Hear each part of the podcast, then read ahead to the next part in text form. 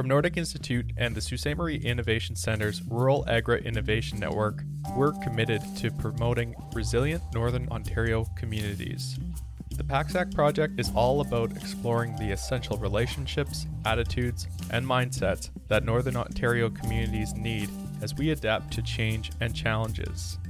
Here is today's host, Dr. Sean Meades. Today's episode is the second in a three part series looking at housing in Northern Ontario and some of the creative ways communities are responding to new and chronic challenges.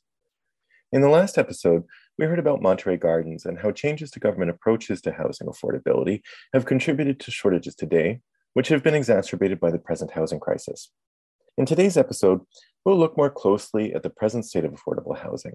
And to get a sense of some of the more recent challenges and also some of the innovative solutions that have been developed recently, I sat down with Luke Dufour, councilor for Ward 2 in Sault Ste. Marie and chair of the District Social Service Administration Board, who also works in the construction industry. Uh, thanks for having me, Sean. My name is Luke Dufour. I am the Ward 2 City Councilor for Sault Ste. Marie. I'm also the uh, chairperson of the District Social Services Administration Board, um, which oversees uh, the delivery of social services in Sault Ste. Marie. So, the situation that we see with housing in Sault Ste. Marie has changed significantly over the last few decades, in particular, last couple. Can you describe some of the changes that you've witnessed in your lifetime living in Sault Ste. Marie related to housing and, and uh, the demand for housing? Sure. Yeah. Uh, I think Sault Ste. Marie's been a really kind of interesting case study, especially over the last decade. What we've seen is, is uh, you know, you, you can frame it a lot of different ways, but in terms of rental housing specifically, Sault Ste. Marie was a bit of a, a undiscovered treasure for a number of years, where when you look at the growth in in the relationship between rents and actual capital costs of buildings, Sault Ste. Marie 10 years ago was a really, really good place to own rentals because you were able to pay your building off, you know, usually in about 10 to 15 years, which, especially in the current world of, of rental real estate, is pretty amazing. We had those kinds of market dynamics in Sault Ste. Marie up until basically the first six months of, of 2020, where, uh, you know, it, it's almost like we were discovered uh, so to speak. And we saw a huge influx of, of newer companies and investors moving into Sault Ste. Marie that really changed the dynamic. And it changed the dynamic province wide. But in Sault Ste. Marie, I think it was a big shock to the system, one that I don't know the community is totally, uh, totally wrapped their minds around yet. That's really interesting. So, so when you talk about it being a shock to the system, do you think what what do you think might be some of the factors that made it such a so difficult to absorb that shock? Well, I think one of the biggest factors is is to be honest the size of the construction industry in Sault Ste. Marie. So, as part of our official planning process, we do a lot of population projections for the city. Some of them may be more ambitious in their analysis than others. But one, like some of the numbers that I've seen that kind of jived with me as being really reasonable was that Sault Ste. Marie, with the retirement and aging of baby boomers, could expect to see population growth of three to 5,000 people over the next five to 10 years. What's driving that is the sociological dynamic of, of baby boomers retiring and aging. So when that happens, demographers generally tell us that for every baby boomer, to retire, they need to be replaced by at least one and a half people. That that be uh, one to take their job that they were doing, assuming that job doesn't disappear, and then at least another half uh, full-time equivalent person that would be able to to serve their healthcare needs. Right. So we know that uh, Sault Ste. Marie does have a, a higher proportion than than average in Ontario of of baby boomers. And so just taking in those numbers and then the, the very predictable birth and death rates, that was where we arrived at the three to 5,000 figure, which I think is, is, is pretty, pretty accurate. According to those population estimates, Sault Ste. Marie needs to be building somewhere between three and 400 units per year just in order to house that growth in our population that's projected. And what the issue is there is that historically, over the last few years, we haven't built anywhere near three to 400 units a year. The last time Sault Ste. Marie was building residential units at that rate was uh, probably sometime in the 80s. I believe Sault Ste. Marie's typical amount of, of residential units that we build in a year over the last five years, your average, I don't have the exact number, but it's probably somewhere closer to 75 to 90 units a year. So, what we're faced with is the prospect of, of needing a construction industry to grow by a factor of five times its current size at a time when all around us in our province, most other cities in construction kind of company ecosystems are, are faced with the exact same challenge. It stands to reason from that that the supply of housing in Sault Ste. Marie uh, is going to be constrained significantly as our population grows and construction of, of new units cannot keep pace simply because of the size of our construction industry. Thinking about the, the, the change in the city's population too, I mean, looking back to the late 1980s, we, we had around 82,000 uh, residents within the city, and we didn't see as significant a, uh, a housing crisis at that time. But now we've, you know, our population is rising, having rebounded from around 70,000, but we're still sitting at, you know, between 72 and 74, depending on, you know, what line you draw what happened? What's the difference there that has led to housing or, or contributed to housing scarcity? Well, I think over those 20 to 30 years, I think you did have a significant amount of houses and units that came out of the market and were not replaced. Places weren't kept up, places were demolished, uh, things like that. But w- what you also had is that over those 30 years, maybe not so much in the last eight years or so, but there was definitely a time there where densification really was not a priority for the city. And so a lot of the units that were created were created around the periphery of the city and into uh, not a lot of purpose built re- rental housing either until the introduction of the uh, rental housing community improvement plan. So I, I think those two factors kind of help to explain where that gap exists. Can you tell me about that rental housing uh, community improvement plan? Sure. That was a community improvement plan that I believe the city brought forward somewhere around 2013, I'm guessing. And at that time, Sault Ste. Marie was actually approaching a rental vacancy rate of uh, close to 0%, which is actually really, really bad news for tenants in a very in a rental market where there is very low vacancy, tenants don't have a lot of leverage versus landlords to be able to have better control over the quality of their unit or the level of rent because there's there's really nowhere else for them to go.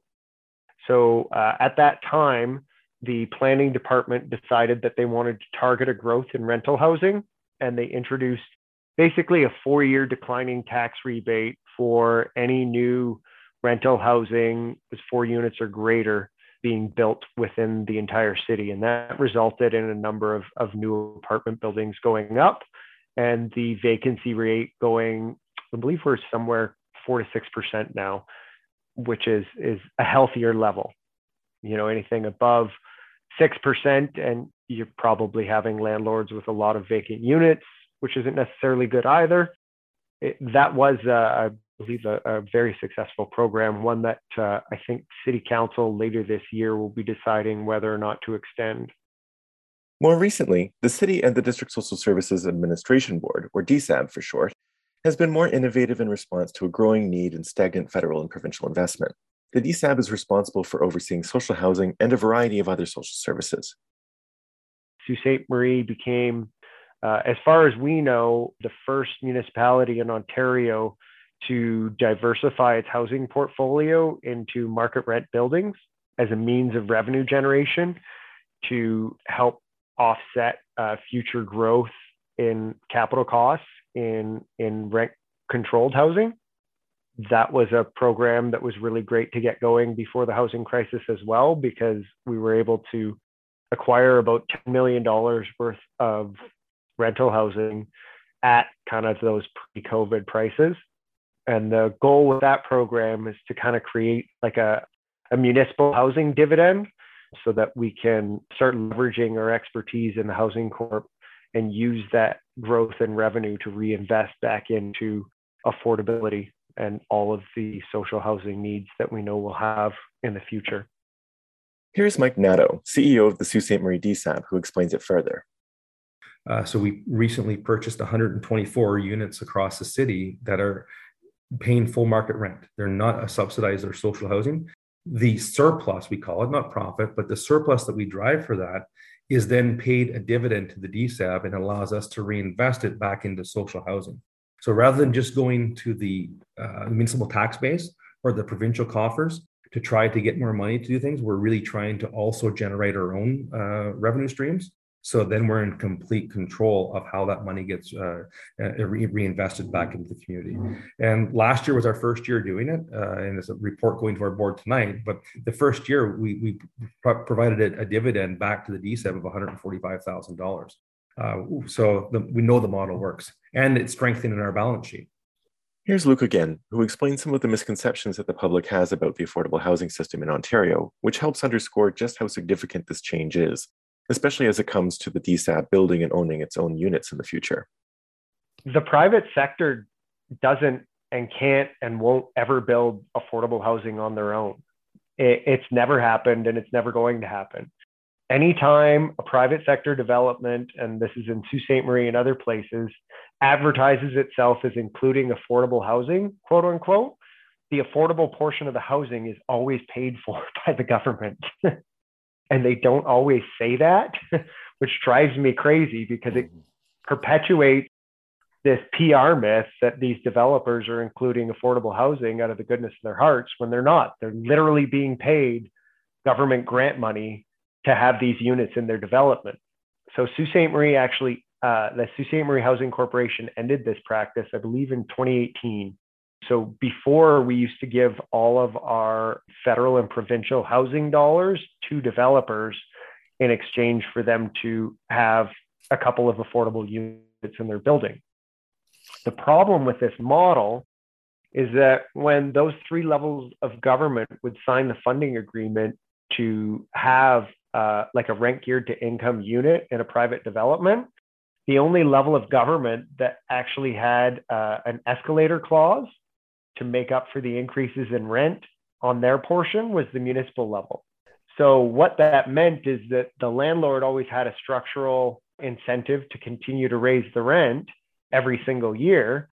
And the provincial and the federal government didn't have any incentive to say anything because their contribution was static it was the municipal government that always had to make up the difference, which didn't matter in the first few years. But now that some of these units are 20, 30 years old, not of the highest quality any longer because they're 20 and 30 years old, they're actually the most heavily municipally subsidized units in the whole system because it was the municipal portion of the rent subsidy always going up.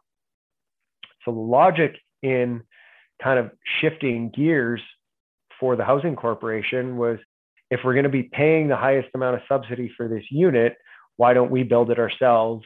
Why don't we own the asset? And why then we can invest in the quality of that unit over the lifetime of the building. The first units that we built ourselves were actually the ones on Second Line West. There's there's two large apartment blocks that were built on the corner of Second Line West and Goulet Avenue in 2019. And so that that's going to be the model going forward is for us to use those for publicly owned developments. With that in mind now, uh, that's why no one's ever seen any developers in Sault Ste. Marie announce they're building affordable housing because all of those dollars are now going into uh, DSSAB projects, right? So now developers are building for the market and to build to like modern Ontario building codes are incredibly stringent and the quality of the building that you're getting is far and above better than anything currently built, right? And there's a cost to that. Like there's a cost to build to premium building codes. Like you have to use premium materials. You're doing a lot more than you did in years past to build that unit. And so it costs more. And if that cost exceeds what affordable rents are, then the private market isn't going to rent them for affordable prices. And that's the situation that we're in is that in order to make money on these builds, because of the increasing cost of labor and materials, the amount of rent that's being charged out is increased tremendously. And that's not going to change unless the government, the provincial or federal government, get serious again about offering grants for affordable housing. 70s and 80s, uh, that was actually how Canada built so much of its purpose built residential housing is that CMH, like there were very generous federal grant programs that led to developers building like a lot of the apartments that you look around and see in Sault Ste. Marie were actually built under that kind of regimen. And the federal government has made an attempt to start going back that way, but you know, with the rapid housing initiative, they haven't gone as heavy into grants because it costs money. They've tried to do more low interest loans, which unfortunately really doesn't move the needle on the affordability of the project. A, a low interest loan is still a cost and still needs to be amortized over the life of the building. If that's all we're putting towards these projects, we're, we're not going to end up with the kind of affordability targets that we need to be targeting. As I'm sure you're really familiar with in your work with RAIN, wages have not kept pace at all with with economic growth since the 70s and 80s. So that that affordability gap has just gotten wider and wider and wider. In the years leading up to the pandemic, the DSSAB also broke with conventional approaches to affordable housing in two other critical ways. First, it began donating lots to Habitat for Humanity for their own affordable housing initiatives. So far, Habitat has acquired three lots for its own builds this way. Second, it pulled together several partners to launch a new pilot program to support low income families who are trying to get into the housing market. Mike Nadeau explains. The model that you're talking about, what we're looking at doing is uh, we what, what we are doing, not looking at doing, what we are doing is we're purchasing homes in areas of the community that have a declining uh, tax assessment value. And the homes often are, are, always the ones that we purchase them with, they, they need some capital repair, they need capital work. So, for example, we bought a, a home on London Street, it was $65,000. We put another uh, $55,000 into the home and we hired people in receipt of uh, we hired the college to train people who were in receipt of ontario works and it was an 8 to 12 week training program where people would cycle through and they would learn uh, drywalling skill, basic carpentry, uh, some basic plumbing. They would learn those skill sets through a qualified instructor, and then we would find them a job placement at the end of it, and and uh, on they're on their way to to self employment or to to financial independence. Or how many uh, homes have you been able to acquire so far? Three.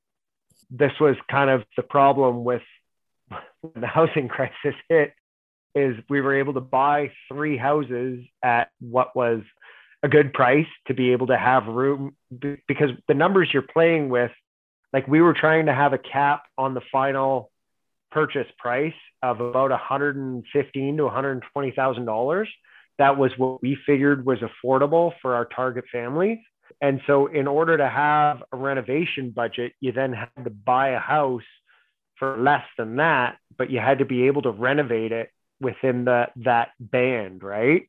So like you could buy an eighty-five thousand dollar house, but then you'd only be able to put forty grand into it. So you had to make sure it didn't need more than forty thousand worth of work, because our construction goal was to make it basically maintenance free for ten years. So like everyone would have a new roof, new siding, like there would be nothing that could go wrong with the house for ten years.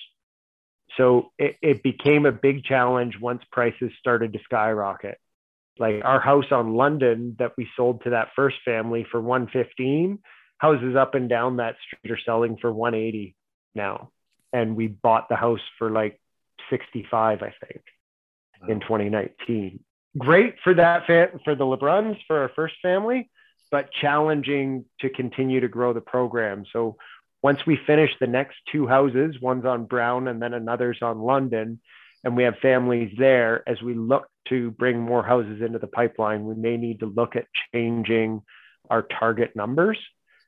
We'll kind of cross that bridge as we come to it. At the end of the day, we're still going to have a bunch of capital to deploy for this program. We're, we're just going to have to kind of wait and see because right now we're seeing like houses that should be torn down selling for sixty to seventy-five thousand dollars. The redevelopment of low income neighborhoods, especially in big cities, has often been seen as gentrification that pushes existing residents out as growing numbers of more affluent landowners raise rents or renovate tenants. Dufour explains a key conscious difference in the policy that balances raising living standards with accessibility for people with low incomes. It's a way of doing gentrification where you're kind of backfilling the people who will benefit from the neighborhood gentrifying with folks who are low income and can then experience that growth and equity. The city was making some critical gains in developing creative local solutions in the face of relative indifference from the federal and provincial governments. Beyond providing affordable housing, it was developing new revenue streams to reinvest in housing and to build human capital at the same time. These weren't the only positive shifts either. Habitat for Humanity built over a dozen homes in the last decade, and other nonprofits, churches, and the local branch of the Royal Canadian Legion partnered with different providers and developers to launch new projects to create more affordable housing opportunities. But just as these initiatives were beginning to abate the housing pressures that had been mounting for the previous 20 years, the pandemic reached the community in early 2020. In Sault Ste. Marie, we've got, we had a lot of housing programs on the go. I guess really what you're asking is it kind of depends on where you date the beginning of this housing crisis. Me personally, I date it to kind of six months into COVID was when I really started to see the makings of a crisis as, as and, and what I mean by that is I started to see something that was growing beyond the ability of government to really respond to and something that was very, very new. I don't really know what's driving it. I wish that I did. That's more of a an economics question, I would uh, I would think. But I do know, and I will say this on the record, it scares the shit out of me for my job, just because I don't know how people are going to be able to afford to live when Ontario Works and ODSP rates have not gone up whatsoever. Uh, so there's just it's it's putting more pressure on the housing system. The good news is, is it, if there is a good news, the middle class, so to speak, is, in my opinion, is starting to feel the hurt. And whenever middle class starts to mobilize a little bit, you would hope that some of the policies the government's going to come up with will start to look holistically uh, and maybe housing will really start like it's starting to get the the political lens that I do believe that it deserves that hasn't been there for many many years. In our next episode, we'll look at some of the ways the community has responded to the homelessness crisis that was amplified by the pandemic, and what new measures are being explored for the future to address one of the most vicious problems facing our community in the last century. We'll be joined again by Mike Nadeau and Paul Gouge from the Reaching Home program of the Indigenous Friendship Center in Sault Ste. Marie. So join us again where we'll be speaking with other Northern entrepreneurs and organizations. We'd love to hear what you think about today's episode. We're on Facebook and Instagram at the Packsack Project, and you can also find us on Twitter at the Packsack Pod. To find more episodes of the Packsack Project, head to nordikinstitute.com, Spotify, Apple Podcasts, or Google Podcast.